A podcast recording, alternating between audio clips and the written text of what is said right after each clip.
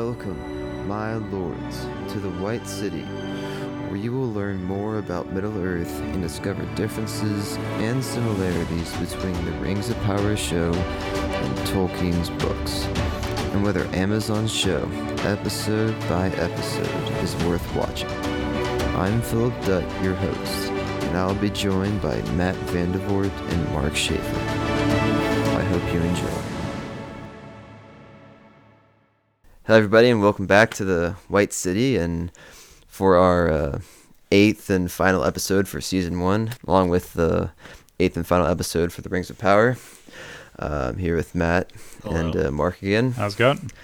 Yep, so it's a pretty cool episode. It's wrapped together, you know, some things that everybody's been anticipating for a while, which I think Amazon has done a really good job of keeping everybody, you know, wondering who Sauron is. Especially, should we start by our reactions to Halbrand being Sauron? Maybe. Oh yeah, we can do that. Yeah, that's a good idea. Yeah. First of all, I'd like to say congratulations to Matt for being right from our last episode. I mean, to be fair, I gave three answers and one of them was right, but yeah. That's cool. Yeah, it seemed like the logical way for them to go, even though it didn't seem like he was maybe not always the right fit in a lot of ways, but he did a good job. It was like a good job of making the character seem like he was tricking everybody the whole time. Yeah, you know? I think there were enough threads throughout it that I'm satisfied with him being Sauron. I will also admit that the entire time we were watching, up until literally the moment that he admitted he was Sauron, I was like, I don't know, I think it might be a red herring. They've played that up really well. Yeah. Yeah, my general reasons for thinking that Sauron wasn't Halbrand was, like, he saved Galadriel, and he sort of seemed like he just wanted to be a smith on Numenor, though that might have been a fake-out. It sort of seemed like it was mostly to the camera that he was showing, like, agony of decision and not to characters. But I think, over time, the more I think about it, the more I've, like, sort of come to peace with it, that, like, it sort of does seem like he's the anti-Galadriel in some ways, which is eventually the place that Sauron will take. And sort of it's interesting to see that him and Galadriel at this point are sort of like both on sort of their own journeys and meeting at a certain point, and now they're going to diverge and go their own separate ways, I think. So I guess like having Galadriel kind of a key, you know, like main character in the series then fits for her being kind of the anti-Sauron, so to speak. I don't know if I necessarily agree with I mean, yes and no, with the idea that Galadriel specifically is the anti-Sauron.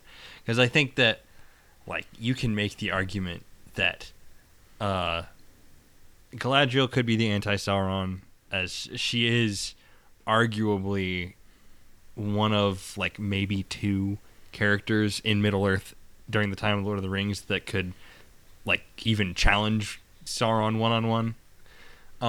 But I think you, like, I don't know if I would call her the epitome of the anti-Sauron because, again, like, in The Lord of the Rings, she takes a very hands-off role. She never sort of directly supports directly challenges Sauron. She's all involved in stuff up north against his servants. I think if any character in The Lord of the Rings is the anti-Sauron, it's... Narratively, I think it makes more sense to call Aragorn the anti-Sauron, but I don't really know if there is a particular character that Tolkien was setting up as like, oh, this is Sauron, but good, or this is the opposite. This is his sort of foil, I guess. It feels like we're transitioning to a conversation about Galadriel, which is definitely one that I feel like we've talked a lot about on the show, and probably we'll talk about more this episode. Shocker, we spent a lot of time talking about the main character. Yeah, right. Yeah. The reason I said that she's the anti-Sauron, especially in the War of the Ring, is that, I mean, she's literally described as the Lady of Light, and he's the Dark Lord, so there's like this parallel between light and darkness. Also, that if she ever takes the ring, you know, she says in place of a Dark Lord, you have a Queen, so she's sort of on an equal power level. And while you're right that she doesn't take an active role in the War of the Ring, he doesn't really either. He's sort of in the background as well, manipulating people. That's true. But I still feel like that particular aspect is filled more with Gandalf, who you could also argue because, again, like I think Gandalf is offered the ring briefly at one point, and he kind of has a similar reaction to Galadriel, just less theatric. So you could almost argue that the anti-Sauron would be a combination of Elrond and Galadriel and Gandalf, because they are the White Council, yeah. They're the White Council, but they're also the three ring bearers. Mm-hmm. And they are sort of the elven rings, sort of, in a sense, function as the anti-One Ring. Like, first of all, it's not One Ring. Secondly, the three of them, even though they're still subordinate to the One Ring, are kind of the only rings that can really resist the power of the One Ring. So, like, yeah, I don't really think that there is a particular character that fits as, like, I am, like, the anti-Sauron in that sense. Mm-hmm. And I don't even know if necessarily Tolkien would have created an anti-Sauron. Because I think, in my mind at least, Sauron, like an anti-Sauron, would be somebody who is sort of doing what Sauron is doing, but good. And I don't think that in Tolkien's worldview, the goals and even like the means of how Sauron is doing what he is doing are even worth trying to do in a quote-unquote good way. Yeah, it's interesting because, I mean, you're totally right that, like, Gandalf is known as the greatest enemy of Sauron. Yeah. But I guess what I'm saying is, like, Sauron is the epitome of evil in the series, and Galadriel is the epitome of good. You know, Gandalf and other characters are good, but she's, like, the epitome of it. She's, like, the pure platonic ideal. And also, I think there is this, like, analogy where... Eventually she is. Yes. And Sauron also, like, is about destruction and control, whereas Galadriel is about preservation and also about releasing control. So that's like, you're right that like there's not like an exact, and that other characters sort of fit that role. But but that's enough about Galadriel in the Lord of the Rings. Well, we talk more about her in the show, or do you have another question, Phil? Not really. So for the most part, we just see the Harfoots and the Elves and Halbrand. With the Harfoots, it was cool to see. I mean, it's like even up until like almost like the very last minute, like I was even tricked. I was like, yeah, like, I thought the stranger was gonna be Sauron. I got it right, and then it's like, wait a second, turn around, and yeah. So it was. I mean, they did a good job of keeping people excited, but yeah, I was very happy that it was. He's a wizard. Yeah. I mean, that was. Yeah. It made sense. It made logical sense.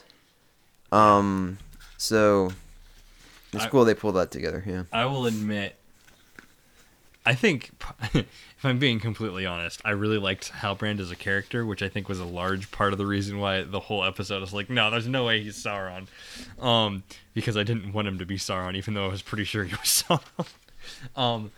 But when they said the stranger was Sauron, I did believe it at first, but I do like, I like the way they resolved it better.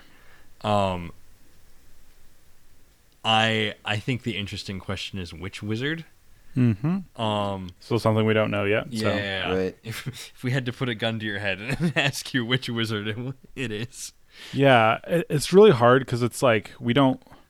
So the thing is, like, with the wizards we do know are that, like, are so different from each other. And so the fact that this one sounds and seems and has said things that sound so much like Gandalf is like, if all the wizards are this different from each other, then this is probably Gandalf. But I personally am hoping, like you guys said, that it is a blue wizard. Yeah, but I think it's a blue wizard. I think something you just said kind of made me think of a reason why I don't think it... I think the way he's acting doesn't necessarily mean it has to be Gandalf, is...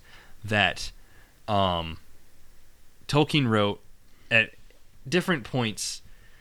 You could make arguments that either all of the wizards succeeded except for Saruman, or that all of the wizards failed except for Gandalf. And if you go with that second interpretation, or an interpretation that's sort of like, well, at least Radagast and Saruman failed, then you could read it as when they all first get there, they are more like Gandalf, because at that point they are all definitely still following their mission.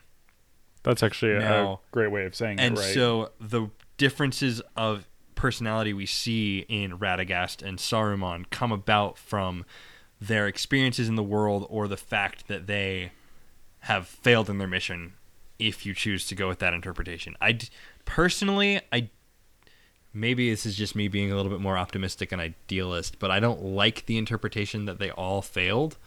I kind of like the idea, like I like the theory that Radagast, his whole mission was to look over the beasts and the animals and the forests and things like that, because he was a Maia of the nature. Yavanna, yeah. And then we have no idea what the Blue Wizards are like. One kind of take on it that I like, that I don't think is really ever supported by anything Tolkien wrote, but also since we don't have anything definitive from like past Mordor, this is my own sort of personal headcanon, is I like the idea that one of the Blue Wizards succeeded and the other one failed. And so that when you have, at the time, you kind of have a mirror of what's going on over in the West, where you have sort of Gandalf versus Saruman-ish for a while. And that I kind of like the idea that over in the East, one of the wizards does succumb to Sauron and does become like one of his chief lieutenants over there. And so like while the war, because Tolkien kind of implies that there's also a conflict going on in the East in the same time. Yeah. And that I think at one point he wrote that if it wasn't for the Blue Wizards, that the West basically would have lost because they help lead rebellions and they help prevent Sauron's armies from being everybody in the East. And so I kind of like the idea. Again, this kind of goes against that because he does write that like the Blue Wizards helped. But I do sort of like the idea that back East, there's this other conflict that's part of the whole War of the Ring that we don't know about, that is the Blue Wizards sort of duking it out. Again, that is just my theory and my personal sort of this would be fun. But your point is exactly that. I think Tolkien writes like all the wizards start out opposing Sauron, but like Gandalf was the one who like sticks it through. Yeah. So like maybe all of them starting off were a lot like Gandalf, and Gandalf was just still the one who sort of kept his love for all the peoples of Middle Earth and his like commitment to do good and travel the world as well. Whereas Saruman and Radagast both take up positions and stop opposing Sauron. And they do like there are some differences. Like we know that Saruman kind of had to be forced to take Radagast with him, because he always kind of thought that Radagast was kind of a bumbling idiot, and that Saruman himself was always a little bit proud. I do think it's a Blue Wizard, mostly because like from an out of world like directing a show perspective, if I was in the position of the showrunners, I would totally go with the Blue Wizard, because all we know for certain is that there are two Blue Wizards and we don't know anything about their personality, so we can just create this character and use him for whatever purposes we like. And like it'd be interesting to see like if the other Blue Wizard shows up. Yeah. If it would be that way. Is your guess also a Blue Wizard, Phil? You haven't said your guess. My guess Blue Wizard he doesn't say.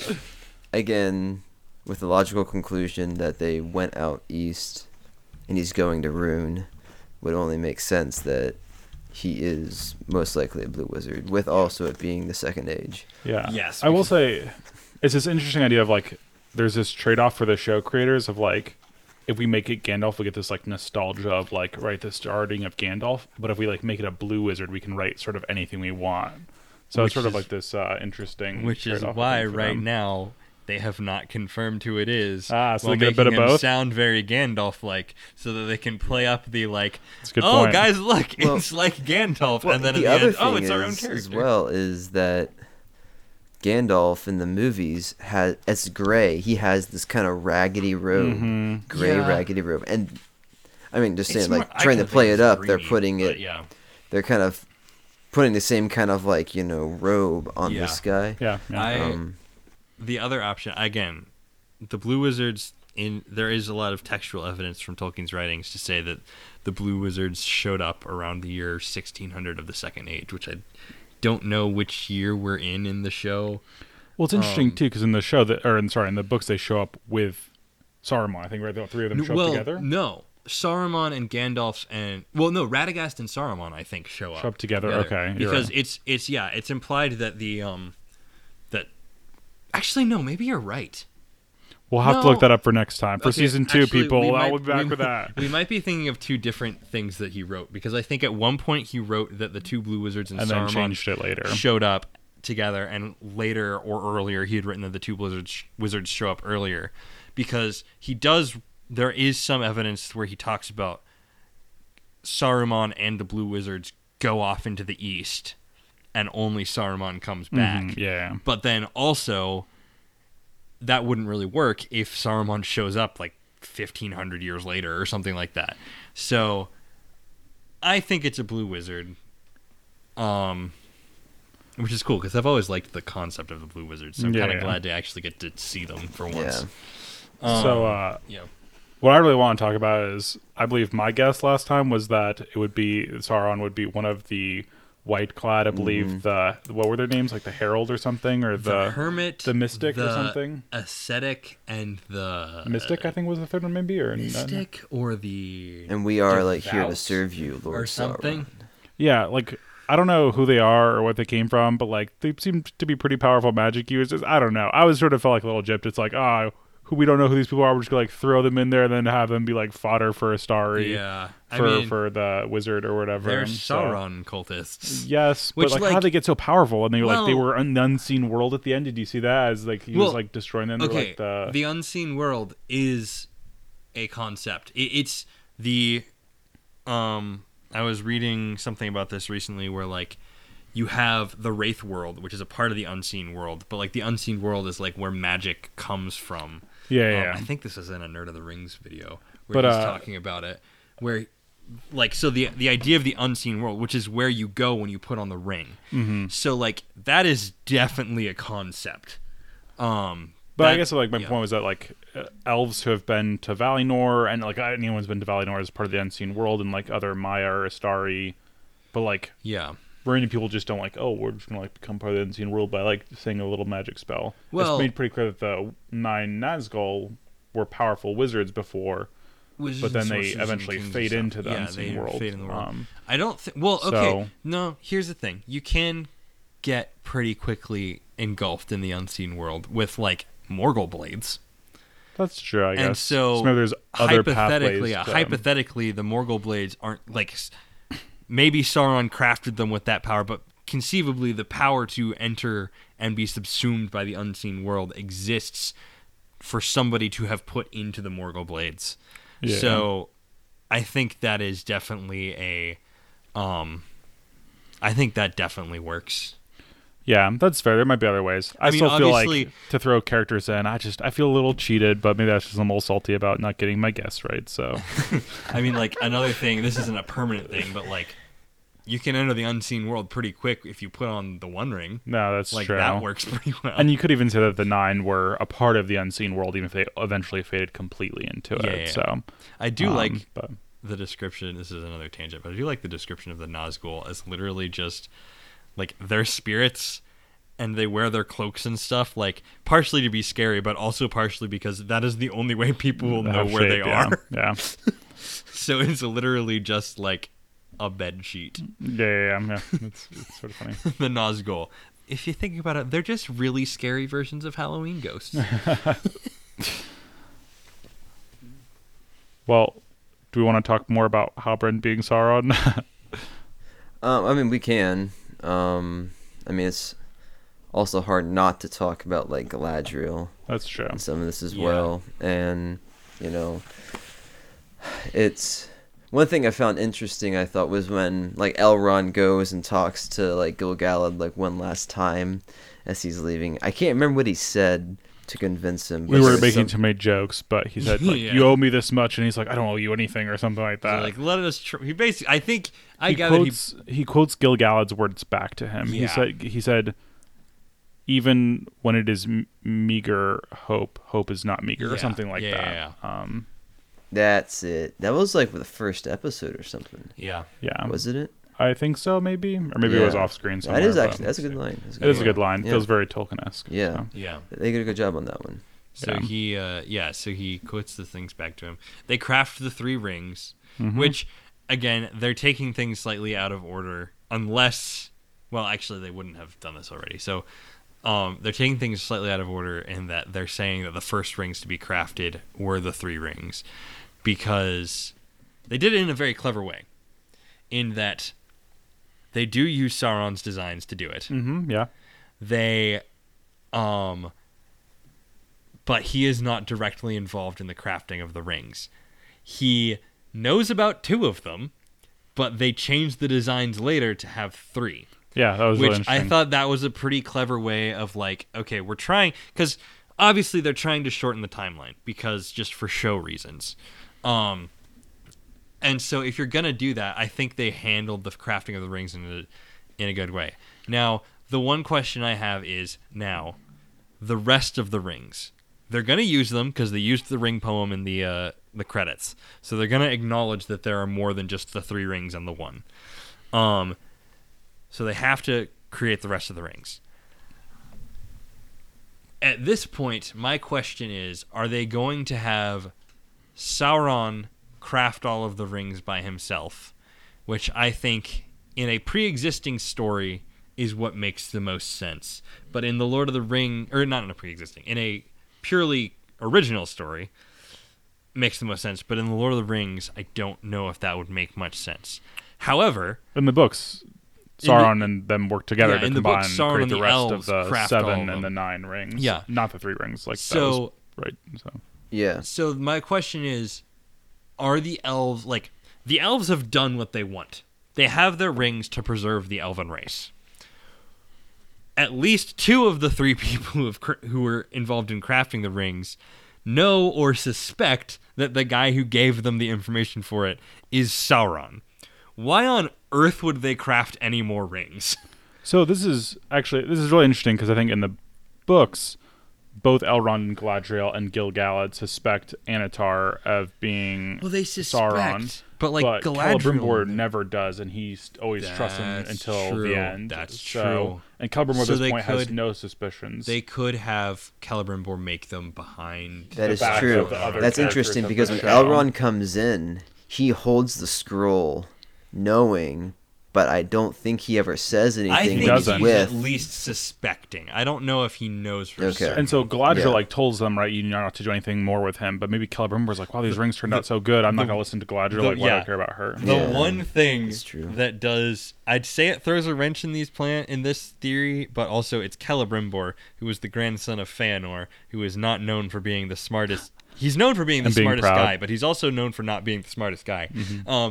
And, like, I really do like the idea of Celebrimbor seeing Elrond and Galadriel having these really concerned looks and having this, like, very threatening-sounding conversation, and him just being like, well, that was weird. I'm going to go make more rings. With this Annatar dude, yeah. So, it is kind of... I wish... Thinking back on it, that they would have brought up Annatar. They would have been like, "Hey, Paul, consider it a gift. Consider it a gift." So maybe he'll come back and he'll be Annatar then. Yeah, it's really interesting that in the books it made it sound like they thought that Annatar was some sort of like maybe Maia or some other character, and not just like a low man, that they would be very suspicious of anybody who's like, "Oh, I'm just a normal mortal dude who's gonna like." Idea. Know all this stuff about elven technology. Here's my idea. So that's sort of interesting. But what's your idea? Okay.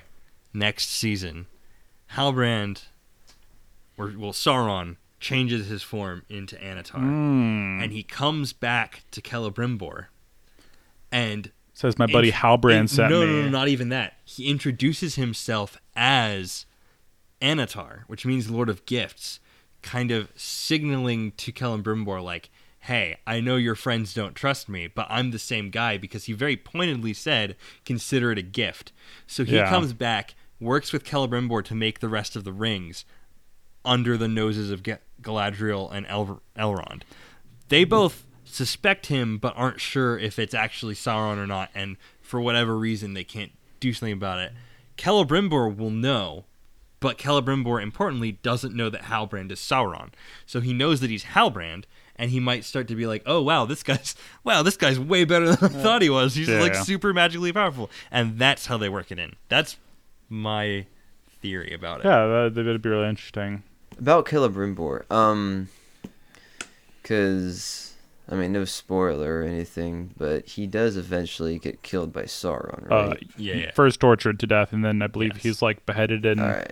Stuck on some sort of pole or something, so everybody can see that they killed him. He's not like dingy guy that can't do much, is he? Like he's like more of a powerful figure, I feel like, in a lot of ways than they're showing in the show so far. Mostly known for being a craftsman, which one of the lines when Halbrand said something to Celebrimbor that kind of piqued my ears, that made me think maybe he is Sauron, is he says, my mentor spoke a lot of you.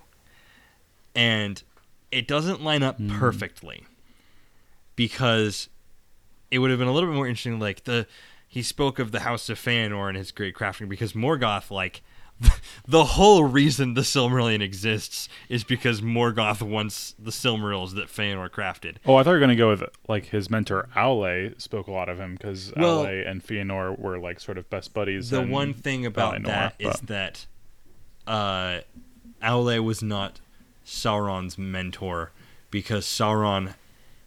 There's, like, a whole war between Morgoth and his forces... and the Valar way before the Elves show up. Because remember, first place they go is not Valinor. The first place the Valar live is that island with the lamps. And then Morgoth destroys those. So I thought when Morgoth was captured, came back to the Land of the Trees, and then ends up leaving, destroying the trees, he takes more Maia with him at that point. Yes, but Sauron has like always been his number one. Sauron was always his number one. Yeah. Sounds good. So you're right. Morgoth, he took... Well, actually, I don't even know if he took more with him when he left after destroying the trees. He may have taken some, but, like, Morgoth... Already had Balrogs waiting for him in Middle-earth. Yeah. Already had Sauron. So, yeah. So, Sauron, as far as we know, Sauron has never been to Valinor. Anyways, so, all this to say, I don't think that the timeline works out with that. I think he's talking about Morgoth, because, presumably... Well, yeah, Celebrimbor... was in Beleriand because his father was one of the sons of Fëanor. Yeah, I think it started with a C. Curufin or something. Curufin, I think it is Curufin or Curufin's like whichever one is usually associated with Curufin. So presumably Morgoth would have been somewhat familiar with these elven smiths that were getting really famous, and so makes sense. And of course, everything he's saying, like, man, I never imagined I would have been here, like, kind of duplicitously being like, yeah, who would have thought that, you know, the greatest enemy of the elves would be standing in his forge? Dude, though, when Sauron, aka Halbrand or whatever, says the line, like, I was there before the first sound was ever made or something, dude, that was awesome. That was my very favorite. Cool. I was there 3,000 years ago. But this is even older than 3,000. He's like, I was there. When he said that was the telling. Like, that was the telling line. Before, like, to me, the idea of before the first sound, I think that's a very important in Tolkien's mythology. It's a very pointed reference to the music of the Ainur. Yeah, for sure. Which, as a Maia, he's an Ainur, so he would have been there before the first note of the music of the Ainur. So, like, I think that's what he was getting at that point, is just like, I am older than the world. I helped create the world, and then I helped destroy, like, screw up the world. Yeah. And I liked the shot of them on the raft where you see the reflection of like their true forms, and it's for that brief moment you see the spikes. It's just like, it's Sauron. Yeah, that was really cool. I was going to talk about some of the things I didn't like about the episode. Is that okay, or do we have any more stuff to talk about? I mean, not really. I was trying to think of anything that we missed in the show, but like it was pretty easy for we got the general gist of it, I guess. Yeah. We got no... Isildur's still dead. Isildur's still gone. We have no idea what's going on with Arondir and Bronwyn and Theo, which I love the fact that their names are Arondir and Bronwyn and Theo. Teddy. Oh, yeah. Yeah. I really like the parts of like the very brief glimpses we get of Numenor in the episode, yeah. and Elendil and Queen Muriel on the ships was also very good of like what it, and I thought that was like, I don't know, very Tolkien-esque of like what it means to follow good, right? Like doing the right thing always costs people in yeah. Tolkien's art. Like, costs Frodo a lot, it costs everybody a lot to follow the right path, and this is like them sort of coming to terms with that, and like what it means to be good is to follow the good no matter the cost, right? Yeah. Was, I thought, a great line. Yeah. So the things I didn't like, if I may start on that, I didn't like how the wizard or the stranger needed this like pep talk from a hobbit to like be convinced that he's good. The Starry were sort of sent to Middle Earth to do the right thing, and as they fell away from that, but sort of was like, wow, would he have like turned evil from right off the bat? I don't know. That seemed very weird to me, and sort of just something. Saruman.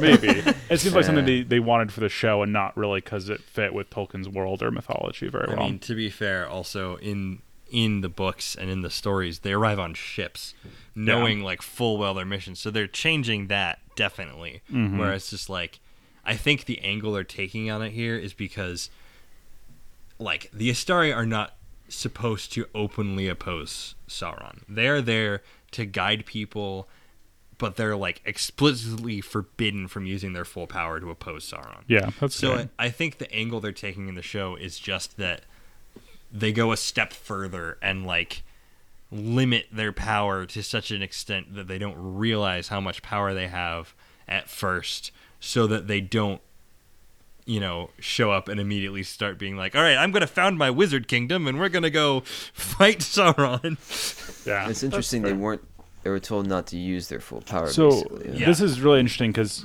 the way Morgoth was defeated was by the Valar literally came themselves and did it. But this is like they want the people of Middle-earth to make their own choices, and we don't want to choose for them.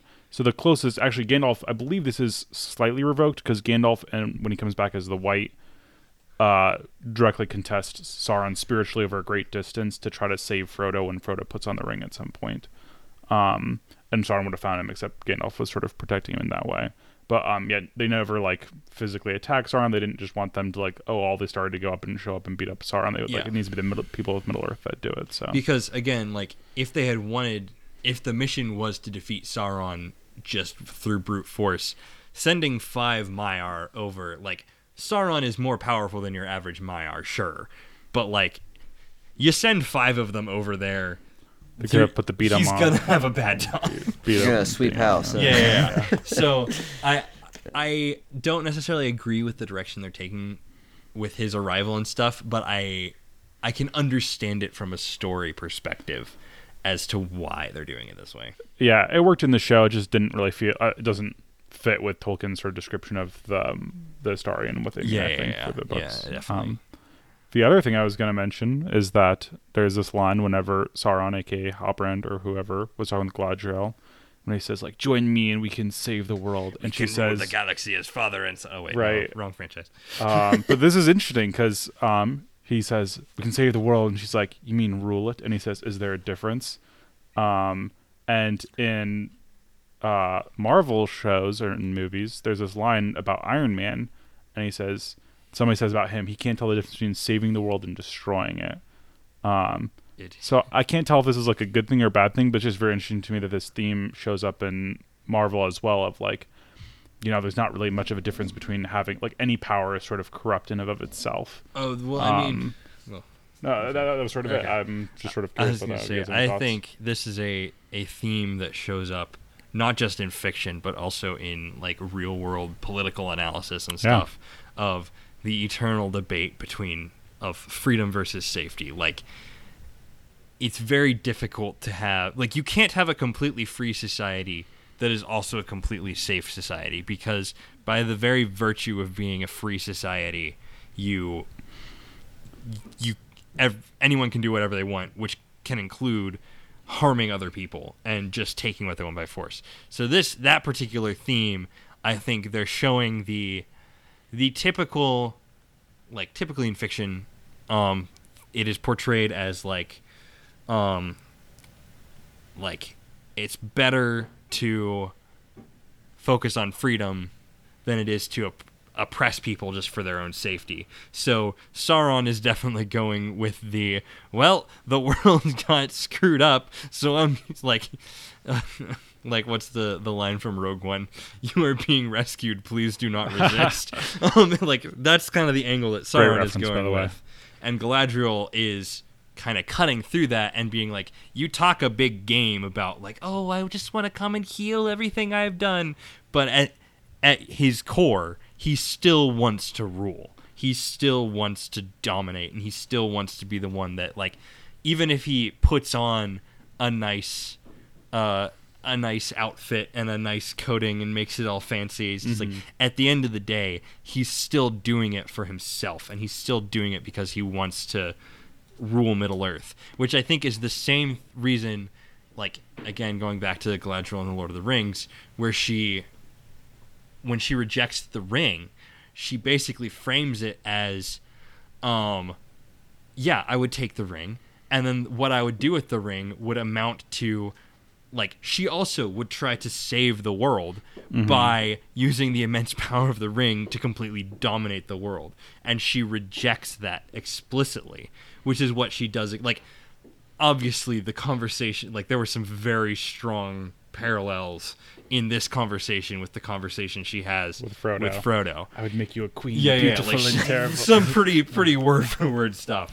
And so that's what it is. I actually wanted to get to another moment in that same conversation where he asks her to touch the darkness one more time. And I think you've brought this up throughout the show, that you've kind of wondered about this theme of, to know the light, you have to touch the darkness. And I think... he means Phil, by the way, since we can't see him point. What, me? If you're not watching, I'm pointing at Phil. Yes.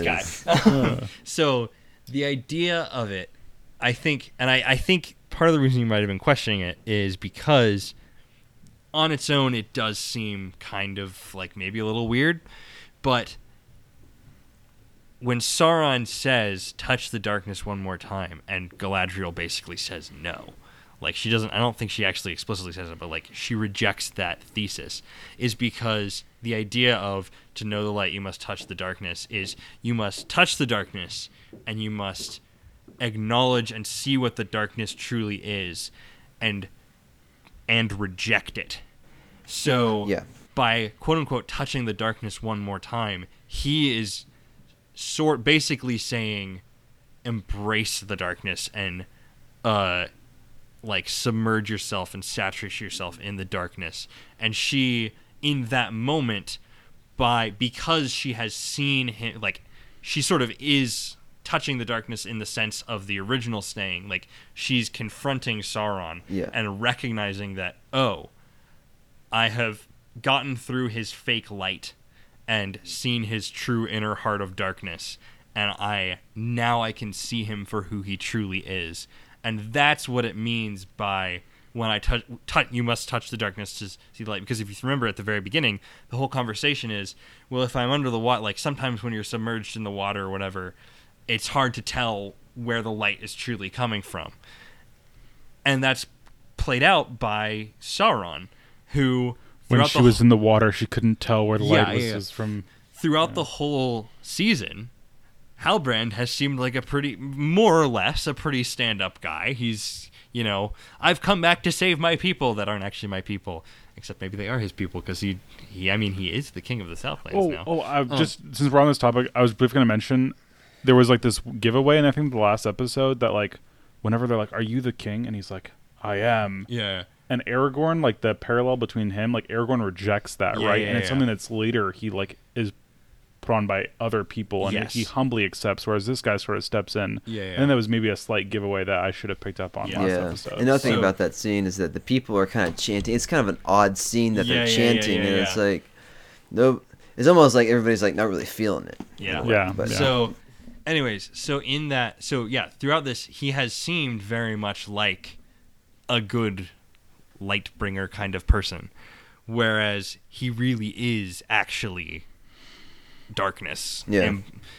I'd say darkness embodied. Darkness embodied is Morgoth, but you know the next best, next worst thing. Again, it's also very like that whole idea is very much tied up in Tolkien's Catholicism and Christianity, where like Satan is described as an angel of light. Mm-hmm. Like the whole idea of things that are presenting themselves as good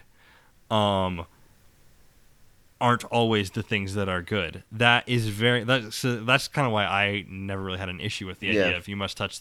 So no light, you must touch the darkness, is because I think that's very consistent with Tolkien's worldview of just because something seems good does not mean it's good. If something looks too good to be true, it probably is. Or the concept, I think this shows up in some Star Wars books, where evil is always too clean. Like...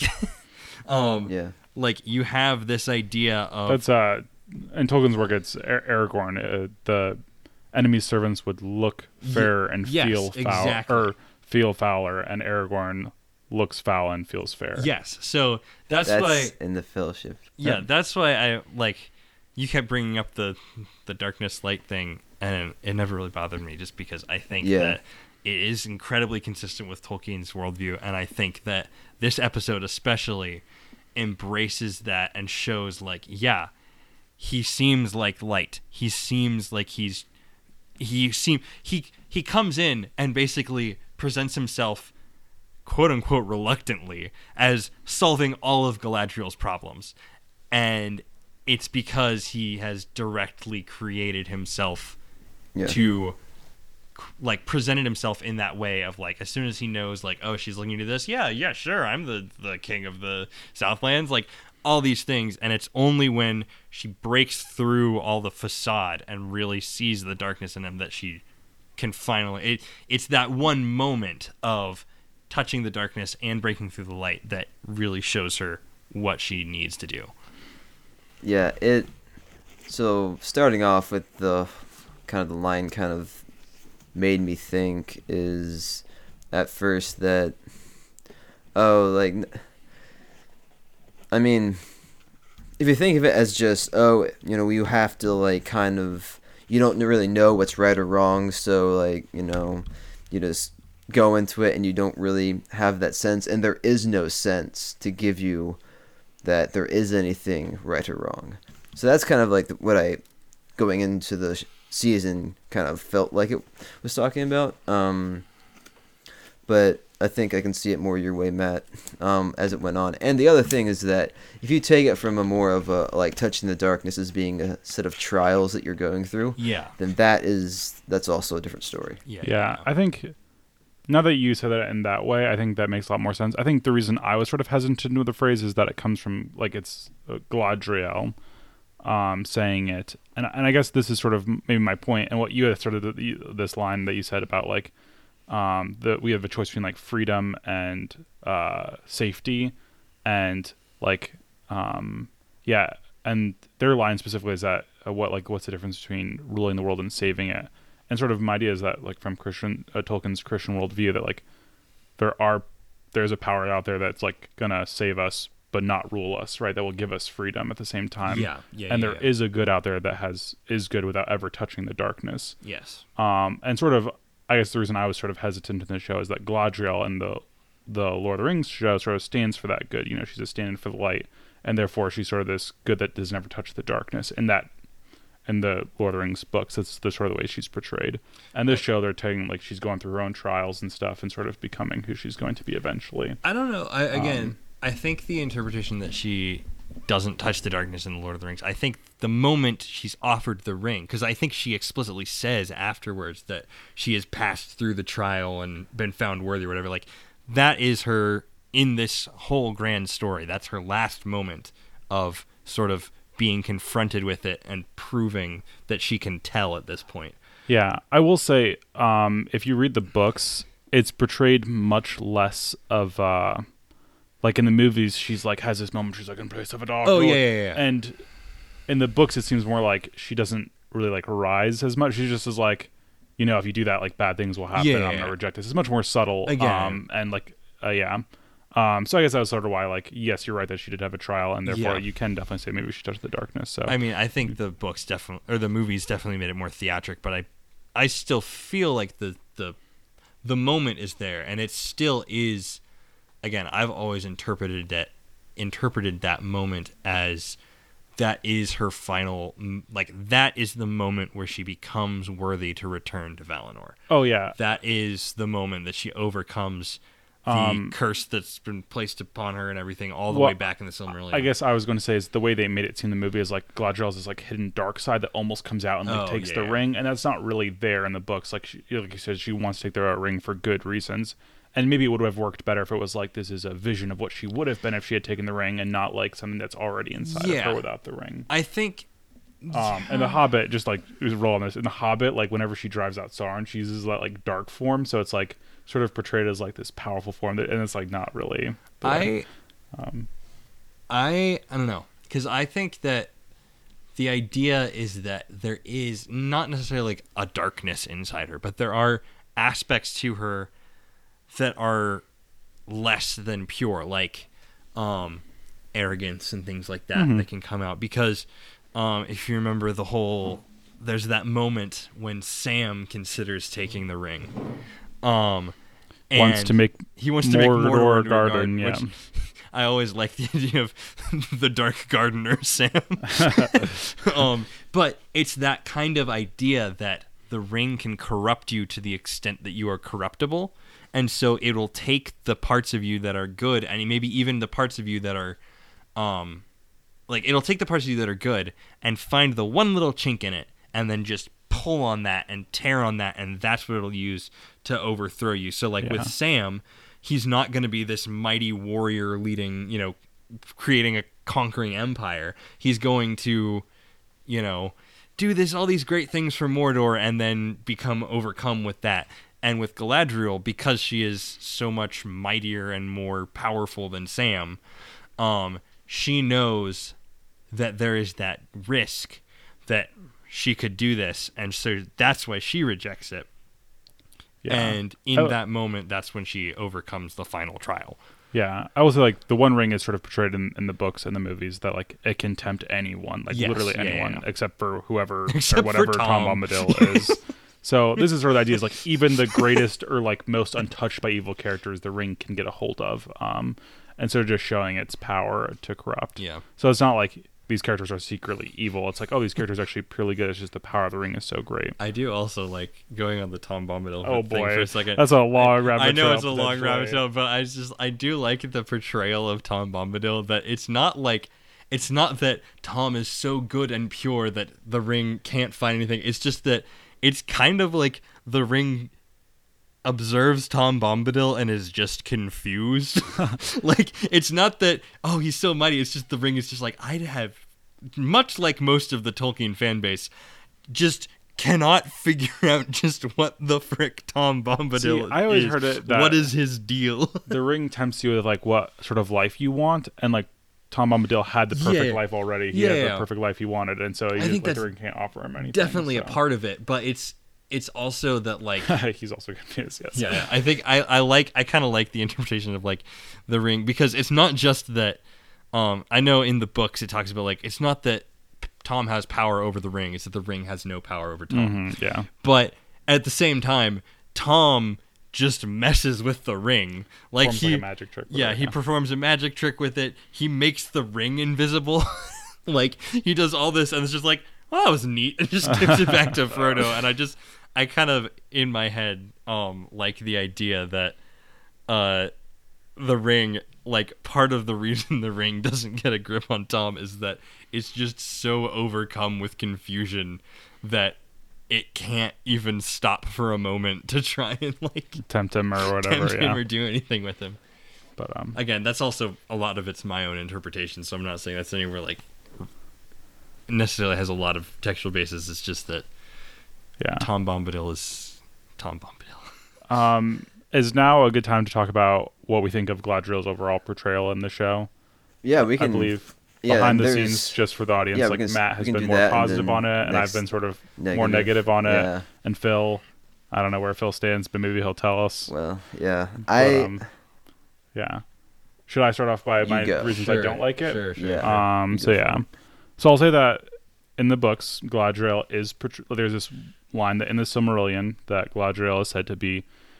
she has man strength was like one of her nicknames growing up. So she's a character who's clearly like very physically strong. But despite that, in the First Age, she's portrayed as she lives in a hidden kingdom for most of the First Age, and she stays there for most of the time. Learns from a wizard lady. She's a Maia, Melian. Gandalf and the rest of the characters. And this character is probably clearly more powerful than Gandalf. Probably, maybe even more powerful. But a character who is very much a magic user. Melian also has a daughter, Luthien, very important character in the Silmarillion. Also a very important magic user. And Luthien actually is portrayed in several conflicts, all of which she doesn't physically fight people. She uses magic as like an extension of who she is. And it's very much seems like Galadriel and Luthien are like sort of related in a lot of ways. And Galadriel does take part in more conflicts in the Second Age, but it's never described her as like physically fighting people or holding a sword. She's never like described as holding a sword. And the conflicts we do know that she takes part in, that she's described doing explicit things, they're always like magical things. So whenever the Rohirrim, there's like the Rohirrim first come from the north and save the White City at some point, and she sends like a mist over the field of battle so that they're hidden on their approach. So it's like a magical thing. And then there's another part where she's described as they attack the fortress of Dol Guldur actually at the same point as the Return of the King is ending. They attack Dol Guldur, which is where Sauron was earlier. Not really important, but she like throws down its walls through like magic. So Galadriel is like this, clearly this like sorcerer lady. And this show has very much made her this like warrior woman, physically strong character. And like, I guess like I'm not really feeling it. Like, and I won't like pretend like part of my reasons for not liking it is that this character just feels so much like stuff from other shows that are coming out, like Captain Marvel, She-Hulk, even Rey from the Star Wars franchise. They all just sort of have this like sort of Mary Sue vibe where they're like a strong woman who can beat up all the guys and doesn't have a lot of like depth to their character and doesn't have like a lot of expressive and no real like character flaws, except for maybe like a too competitive drive. And I guess like it just doesn't feel at all like the Galadriel that I read about in Lord of the Rings, and don't feel like it's really like pulling things out from the First or Second Age Galadriel either. So that's why I'm not a huge fan of the Galadriel portrayal in the Lord of the Rings or the Rings of Power. Yeah. So you guys have any thoughts or rebuttals on that? I'll go first real quick, just to get the word in. So I guess just from a pure like character standpoint, I thought that from the beginning she definitely had some like cold qualities, and it seemed almost like that it felt like her acting was off a bit. Like she was trying too hard to be like angry about something, and maybe that's what they were trying to do, which very well could have been. I don't like to like. I don't know what actors are supposed to be acting like, so I'm not like saying the actor did a bad job. Like maybe she was just supposed to be cold the whole time. I'm just saying character I have a problem with. Sorry. No, I get that. But I guess something that hasn't bothered me as much as it's bothered other people is. I guess the fact about like there are quite a few like female leaders in the show that seem to be like focused on, and while like the men are kind of like seen as sometimes being incompetent, and I haven't noticed that, but that's maybe because I came into the show not really focusing a whole lot on what other people are going to like be like, oh, this is what's going to happen, or even that I haven't looked at like people's reviews saying, oh, like these like it's these guys are looking like they're garbage and can't do anything, and I'm like, I really noticed that. But I guess, and then going off of that, I mean, I guess something else. I thought it was funny that the one male leader is like Halbrand, and it turns out to be. Well, I was gonna say there's a couple. Just to bounce off of that real fast, the only two now original characters that are like leadership characters, you have Bronwyn and you have the Hobbit leader. And so, like, all the other, like, female leaders in the story are just really the only two I can really think of are, you have Galadriel and you have Muriel. Those are both Tolkien original characters. Mm-hmm. You have Disa, but she's still more of an advisor character. And even her, like, the one character trope that where she really kind of gets, like, more intimidating is kind of drawn from Lady Macbeth, like right at the end where she's just like, hey honey, have you considered treason? But other than that, like, and Tolkien writes like female leaders. He writes like very strong Luthien, female leaders. I saw something recently pointed out where in Beren and Luthien, Beren basically does nothing. Yep, pretty much. He's just along for the ride while all these elves are like, I will do everything with magic. There was a meme that was like, all the other fantasy writers were like, oh, the princess is in the castle, like the man's gotta save her. And then it's like, Luthien's like, hey, where's my man? Literally beats up one of the strongest characters. Right, so. I think, are you done, Phil? We should make sure you're finished about the... that was just... Yeah, I mean, it wasn't really something that stood out to me. There are a lot of other complaints people have about the show that didn't really stick out to me, maybe because I wasn't looking for them. I mean, people found kind of like... I kind of feel like it's a lot of people that found problems with like some of the way the thing was written. Like, they were like thinking, oh, this is like clearly standing out and a reason for them not liking the show. And I could see some things like, you know, people chanting, oh, you know, all hail King of the Southlands, or like, you know, all like something about the sea, right? Or like the sea is always right. Those two kind of things were a little bit cheesy, but I guess at the end, I'm good.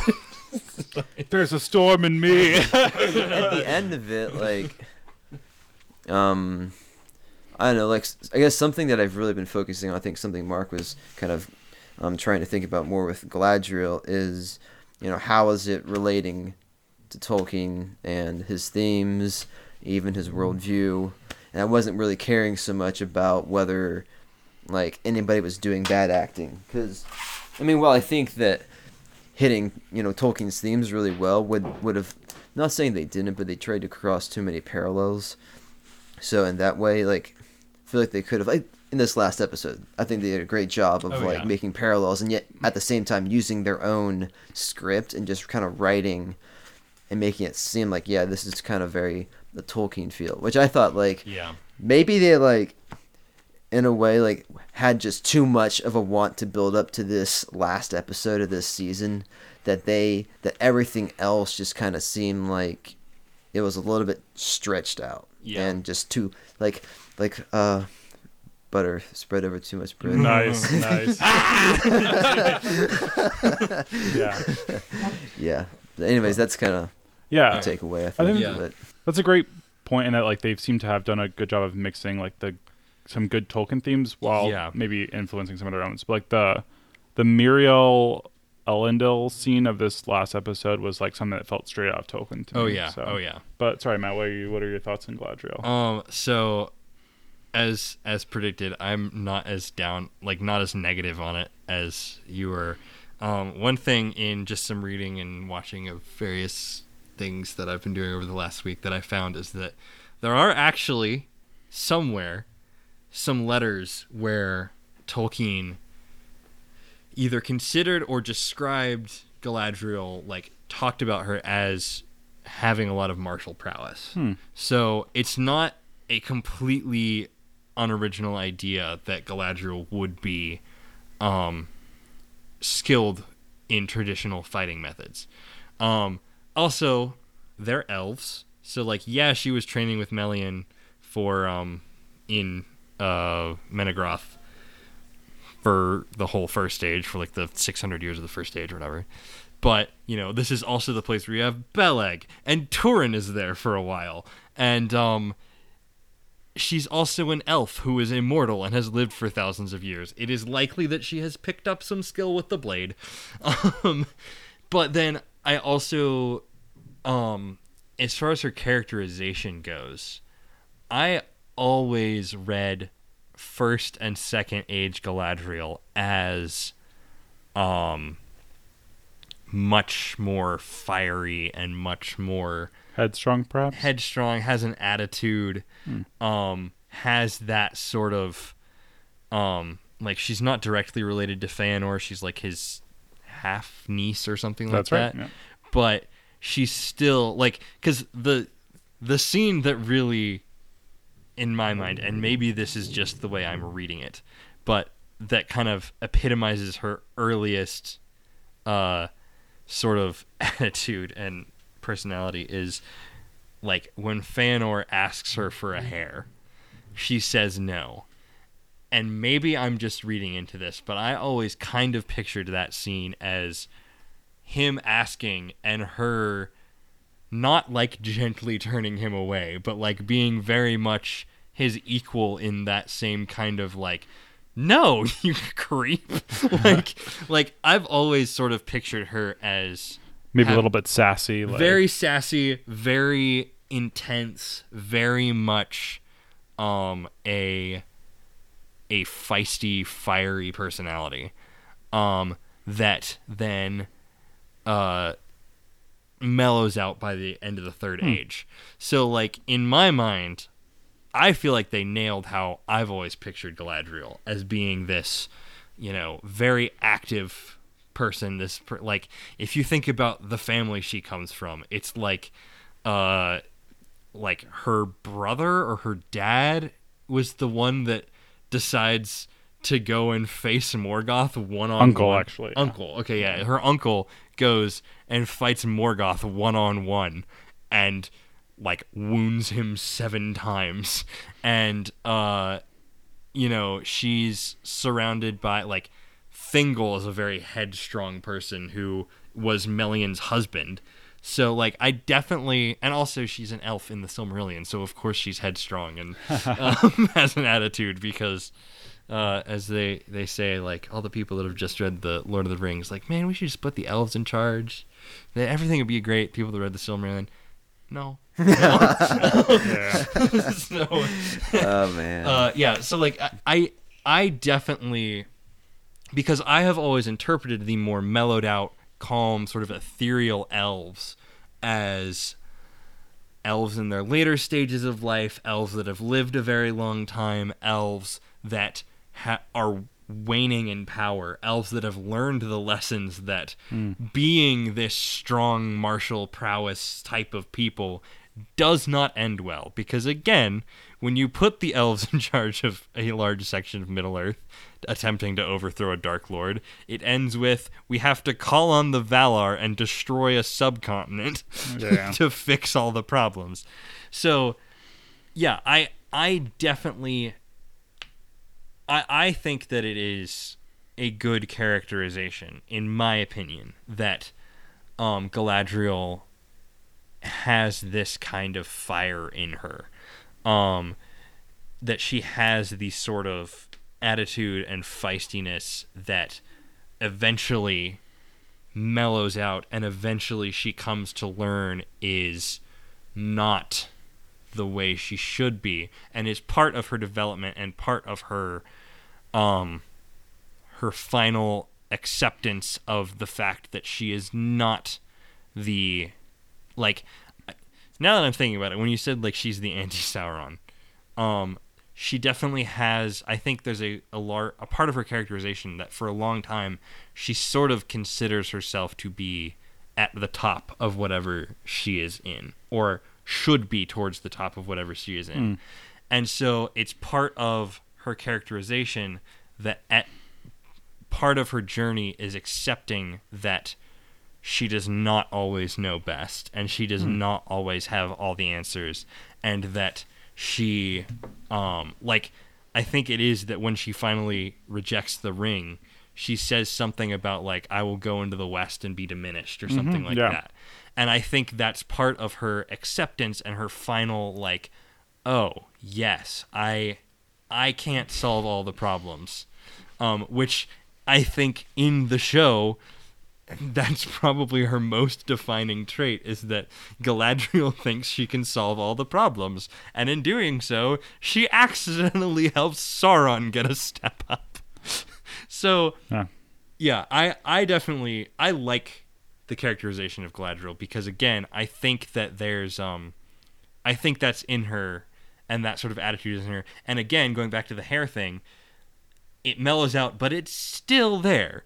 Because Gimli asks for a single hair, and she gives him 3, partially to be generous, and I think a lot of people have correctly interpreted it as a middle finger to Fëanor, as a, like, yeah, I'm gonna give this to a dwarf who isn't even one of, he's not even a man, he's not even a Children of Iluvatar, he's just a dwarf, just because you're a creep, uncle.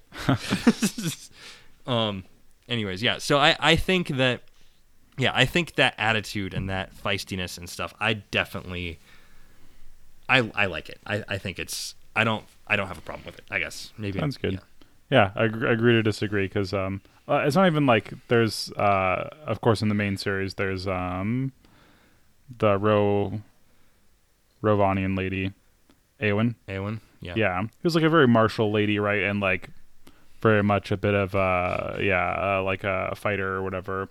But I think what I always liked about her character is like she has some serious character flaws and like is struggling with this like sense of helplessness, and it's just I guess like the character of Galadriel, like, even if it's, I don't think that she's very much like Tolkien wrote her, but even if she wasn't, it's just not a character I find like I empathize with or I think is very interesting. So This is a complete tangent, and we can cut this out if we decide it's not worthwhile.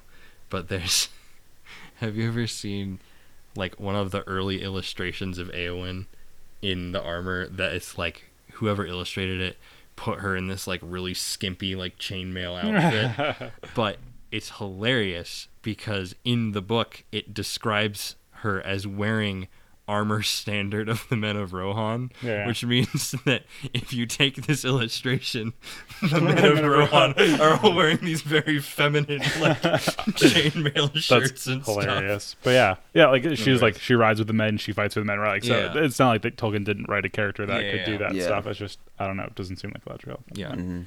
I mean, also again, Galadriel chooses of her own will to go with the people that are going to fight Morgoth. Like, I think that's another big moment. But she doesn't go. She doesn't swear the oath of Fëanor, right? She doesn't swear the oath of Fëanor. She's not swearing to fight him, and she doesn't for the First Age. So. But she does. Just the fact that she decides to return to Middle Earth, like, I think. And again, I could be completely misremembering this, but I want to say somewhere it says that like part of the reason she returned was because she was, she found the idea of her own kingdom, her own realm, very alluring. And that definitely, like, that sort of ambitious drive to her is definitely something that's present. And also, even going and training with Melian, like... She wanted to set up her own kingdom. She wanted to set up her own kingdom, but also Melian is, aside from Morgoth and Sauron, in Beleriand, in all of Middle Earth at the time, even Sauron is debatable, because her daughter Luthien literally beats the crap out of Sauron. Melian is like the most powerful magical entity, and if you're gonna be like, I want to learn magic so that I can, you know, establish my own land and be as powerful as possible, you're gonna go to Melian. So. I wish they had her use more magic in the show. Like, that's a first step that would be easy to fix. And also, there's a couple of reasons on a practical side where I don't think they've done that. Is that one, setting up magic is expensive, and like, I know this has the biggest budget of any TV show ever. Yeah, but it's still like, you've got to figure out how she's going to use the magic, what it's going to look like. It's kind of hard to make magic look believable. I mean, given the fact also, though, that they did... They've done stranger magic. And they, stuff. They have done I thought they did, like, that's a pretty decent job. And, like, there's just, like, little thing. Like, someone breaking down the first episode was, like, literally there's this part where, like, you know, there's, like, the stone wall, right? And she just, like, takes her fist and just, like, smashes it through the stone wall. It's like... Hey, we don't know that wasn't magic. Set a spell or something. Yeah, I don't know. Hey, how do you know she wasn't... using that magic fist. It wasn't a magic fist. Yeah, because that magic fist shows up all the time. Or wizard casts punch. Here's somebody we have hardly ever talked about, actually. Sounds good. Is Gil-Galad. Dun, dun, dun. He has hardly been in the show. True. I don't really like his person. I don't like his portrayal on the show. I mean, and people kind of like. Gil-Galad is like one of the best high elven kings in the books, and they make him seem like a tool. Jerk. Yeah, exactly. And I think that's kind of like what another thing that people have a problem with, like, oh, there are these great women leaders, but where are the great men leaders? Besides, like, you kind of get Halbrand, but, you know, Sauron. I mean, I think Eriador, in a kind of twisted way, is portrayed as a good leader for the orcs. And like Elendil's like not the highest leader, but he is the Hobbit guy. Stand up. See, like we make all the jokes about how the hobbits are straight savage to each other, but to be fair, he doesn't take their wheels off and abandon them. He makes the choice to be like, I'm gonna go help them. Like he makes the choice to go help them. He makes the. I think there's the moment where everyone else is like, we're gonna leave these people behind because she's ruined our secrecy, and he's like, no. We're not going to leave them behind. We will put them in the back. We will have them be the most vulnerable because there needs to be consequences for these actions, but we're not going to leave them behind. So he to me seemed like a very level-headed and a very good leader. The dad Hobbit seems like, not that he's like a leader in the same way, but he's like, he cares for his family. He respects his wife, he respects his kids, but he also, you know, he wants what's best for them. So, just like a quick, like interesting point is that there are good male leaders and there are good female leaders, but all the leaders that are bad are only male in the show. You think of the way like Ar Pharazôn, even like King Durin, Gil-Galad is sort of a tool, Adar is like sort of, you know, shifty and evil at the same time, and Halbrand turns out to be Sauron. So maybe there is like something there. I don't know. I mean, there's clearly good. Yeah. Again, Ar Pharazôn is straight from the books. True. Yeah. Durin, but like Bronwyn is like, I don't know. There's like good female leaders that are not from the books, and Gil-Galad is really a good leader in the books, and they've sort of made him, I agree with that. I was especially because he might change maybe after the Rings. I think I'm hoping they'll change. I just think it's interesting that they've really had him be a foil for Galadriel, and that's like not really at all. Yeah, because I think of him like, maybe some people don't know this about like the Last Alliance, like first scene, but like he is in there actually, and you don't know that unless maybe you've seen like some of the, you know, behind the scenes stuff. Yeah. But the other thing I was gonna say is that it's really interesting just about Gil-Galad is that the elves have a much more looser power structure in the books, like. Elves for their own kingdoms, and they all sort of swear fealty to a high lord, but like it's not really like he's administering. And this one is just like, you know, he goes around and is giving orders to like Celebrimbor and stuff, and like he's giving passes to Valinor, and that's like very much a more strict hierarchical and almost like dictatorship than they are portrayed in. I will say that in the Second Age, like there's one kingdom of the High Elves, so like I think that. Like in the first stage, like I think Turgon is High King of the Noldor for a while. Yeah. And for most of the time that he's High King, if not all the time that he's High King, he's living in a city in the mountains, completely cut off from everybody else. But in the city, he's still the king and he's still ruling. Absolutely, So I think that like in this situation, having him play a more active role, it's less that like, oh, he's ruling over all the elves more strictly. It's like he's ruling over all the elves more strictly because he's ruling the kingdom of the he's ruling his kingdom, and it is the only kingdom of high elves at the moment. So aren't there some high elves at the Grey Havens and also? Well, yeah, but we don't see him interact with those, and that I think that's still a part of the whole kingdom of Eriador or Eregion. I thought that was a region, and that Eriador is the region. Eregion is like the city and the kingdom. Got it. Explicitly, but like we don't see. Isn't Celebrimbor city outside of Eregion? I'm a little confused because I always assumed that Eregion. Dude, we need to get some maps in here. That's what we need. Yeah. So Phil's got it. He's the guy. Yeah. Is Eregion even labeled on this? I think it's up There's here in the north. There's Eriador. So Grey Havens should be somewhere on the coast. Grey Havens are here. Nice. Anyways, so I feel like it should be close to there, as I recall. Yeah. But. Anyways, so you have, like, there are other elven kingdoms. There's well, there's one other elven kingdom. There's the Wood Elves. And the Wood Elves, and yeah. At this point, there's elves living in the Grey Havens, too, that we know about. I always kind of assumed the Grey Havens were sort of a part of the greater... Oh, maybe. Anyways, whatever. Maybe I need to get more of the elven kingdom knowledge. So we have these... we have these sort of kingdoms, explicit kingdoms.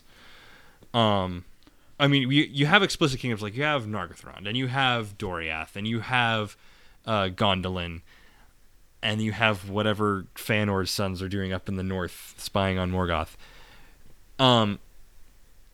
But I think the reason that they're portraying him is more explicitly like ruling is just because he's ruling over his specific kingdom. Yeah. Less than he's just like, oh, you must obey me because you are high elves and I am your king. It's like, no, you must obey me because you're the king of the place that I rule. So, I was going to say one more thing about Elendil's daughter. I think they're setting her up to be the like flawed female character the most. Maybe. Because she seems to be going in. I think she's going to end up dying in the fall of Numenor because she seems to be very much connected to Arpharazón's son. It's possible. We'll see where that goes. And yeah, I don't know.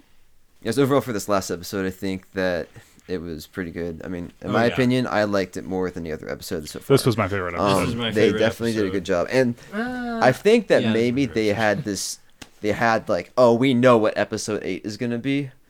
And let's lead up to that. So maybe that's why all the other episodes didn't seem that good. It definitely was, yeah. That might be why they didn't show Arendir and Bronwyn this episode, because their story might be last episode their story was done. You have the creation of Mordor, and you have this whole setup as they're basically there to make Halbrand look good. Mm-hmm. And then, now that he doesn't look good anymore... Yeah, so it'll be interesting what they do with them in the next... the next season. A lot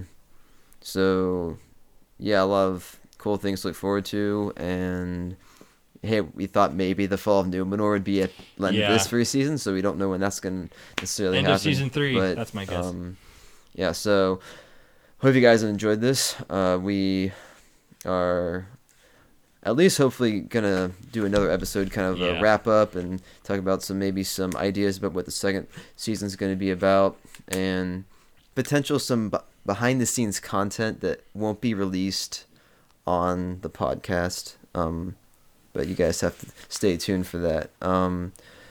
This is the 8th and final episode of the first season, and hope that you guys will stay tuned for the next one.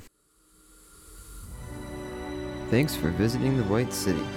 Before you leave, please subscribe to our podcast and check us out at thewhitecitypodcast.com. Consider supporting my movement on Facebook, keeping the Rings of Power pure.